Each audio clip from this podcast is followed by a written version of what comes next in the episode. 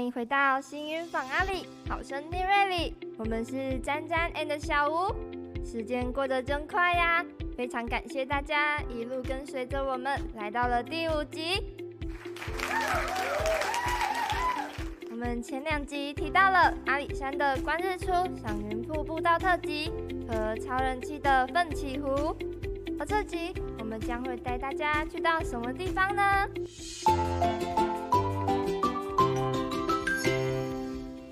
大家有看过宫崎骏有名的电影《魔法公主》里山中村落的画面吗？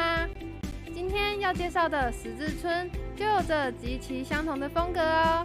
我们还会带大家去到青年活动中心。 Come on， 你准备好了吗？那我们就出发咯 Go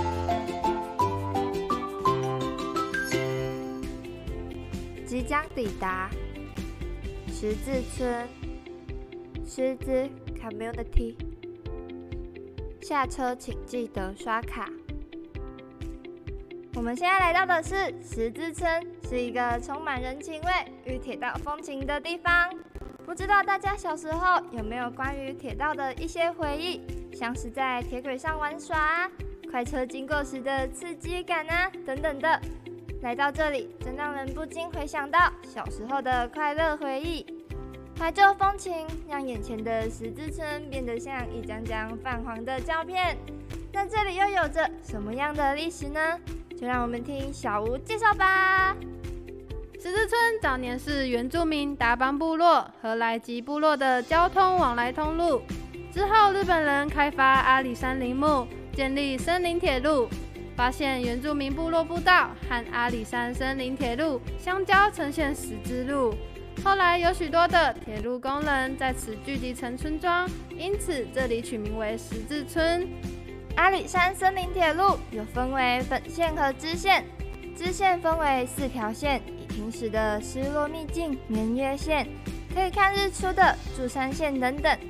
而阿里山本线的最高站点就是十字村，足足有海拔一千五百三十四公尺哦。而在多年前，因为八八风灾的缘故，因此森林铁路曾在二零零八年停驶火车。但在后来，二零一七年复行，开始了火车的行驶，全村居民也开始重新布置美化，才有了现在十字村崭新亮丽的一面。因为海拔较高，因此云雾缭绕整个村落，在这里拍照有种仙气飘飘的感觉。这里也有一间名叫十字明星咖啡的小咖啡厅，咖啡厅内黄昏色的灯光，在这里喝上一杯咖啡，给人一个温馨的气氛。在这样的深山中，有一间咖啡厅是不容易的哦。铁道旁的屋子看过去，背景是高高的山围住这十字村，让人想到宫崎骏电影《魔法公主》里炊烟袅袅山中村落的画面。在中午前会有火车在这里停留，旅客可以抓住机会，利用时间拍张照。走到后面的观景台，墙上摆有过往的黑白老照片，让旅客可以看到过往火车站的样貌，找回之前的回忆。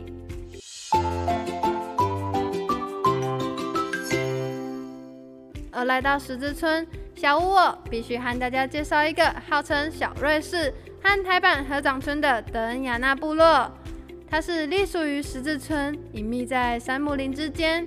沿着一条美丽的公路走，我们会看到由橄榄式建筑组成的一个村落。那什么是橄榄式建筑呢？在早期是为了防止潮湿而建筑在河畔的高架式房子，而我们现在看到的是排排站，屋子间距大，那就是十字村里的德恩雅纳部落。德恩是指得到恩典，雅纳是指很美的地方。在邹族含义为一块远离河床、平坦安全的土地，象征着这里不仅位在安全、不畏泛滥河水的地理位置。橄榄式建筑之间的距离不会像城市里的高楼大厦，紧邻却失去人之间的温度。所以来到这里的你，会感受到满满的人情味和邹族风情。德恩雅纳社区的每个房子上都刻有自家祖先的图腾。哦莫，你也跟我一样爱上这个地方了吗？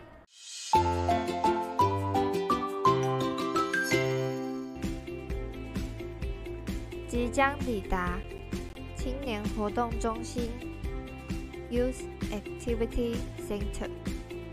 下车请记得刷卡。各位青壮年们，就过来！我们来到青年活动中心了，大家应该都还很年轻，很有活力吧？如果您是小资旅行的大学生，可以到这里入住。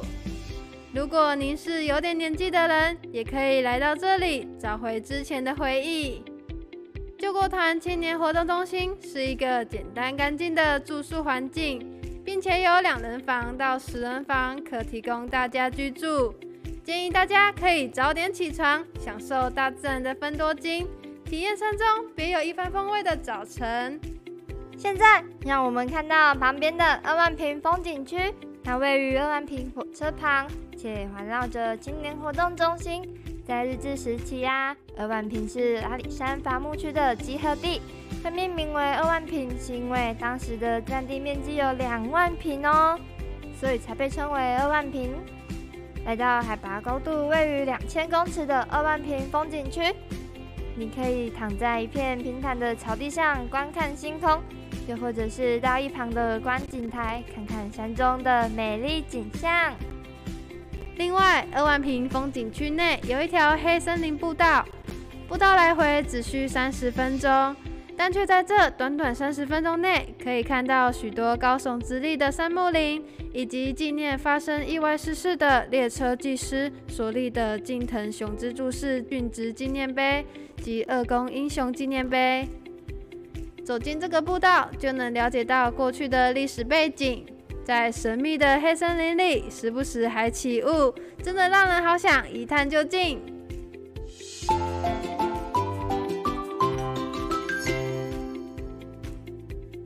你也想要亲自走走看铁道吗？你也想要闯闯看神秘的黑森林吗？那就多留一点时间在今天的站点吧。北美有铁道上的十字村、德恩亚纳邹族部落、救国团青年活动中心及二万坪风景区，美景不等人呢，快快下车一起走吧！下一站我们将会带大家去的是一个让人舍不得走的阿里山森林游乐区，所有你想在阿里山看到的，在这一站通通都有哦，例如森林小火车、神木、铁道、美食，还有游乐。最后，别忘了订阅和追踪我们的频道，并分享给你的亲朋好友，让他们透过声音了解今日的阿里山站点。